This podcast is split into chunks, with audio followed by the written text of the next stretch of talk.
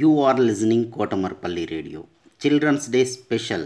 Storytelling and poems reciting competition in English, Hindi and Telugu is being organized by National Council for Teacher Scientists, NCTS India, Lokmark Foundation, ELTA Warangal Urban and Kotamarpalli Radio for students. 3rd class to 10th class, any student in India can participate. Last date 8th November 2020. Further information contact Mrs. Umarani through email cdays2020 at gmail.com cdays2020 at gmail.com don't forget to enroll My name is Rishitha. I'm studying third class. Small poem. Be wild, be a child.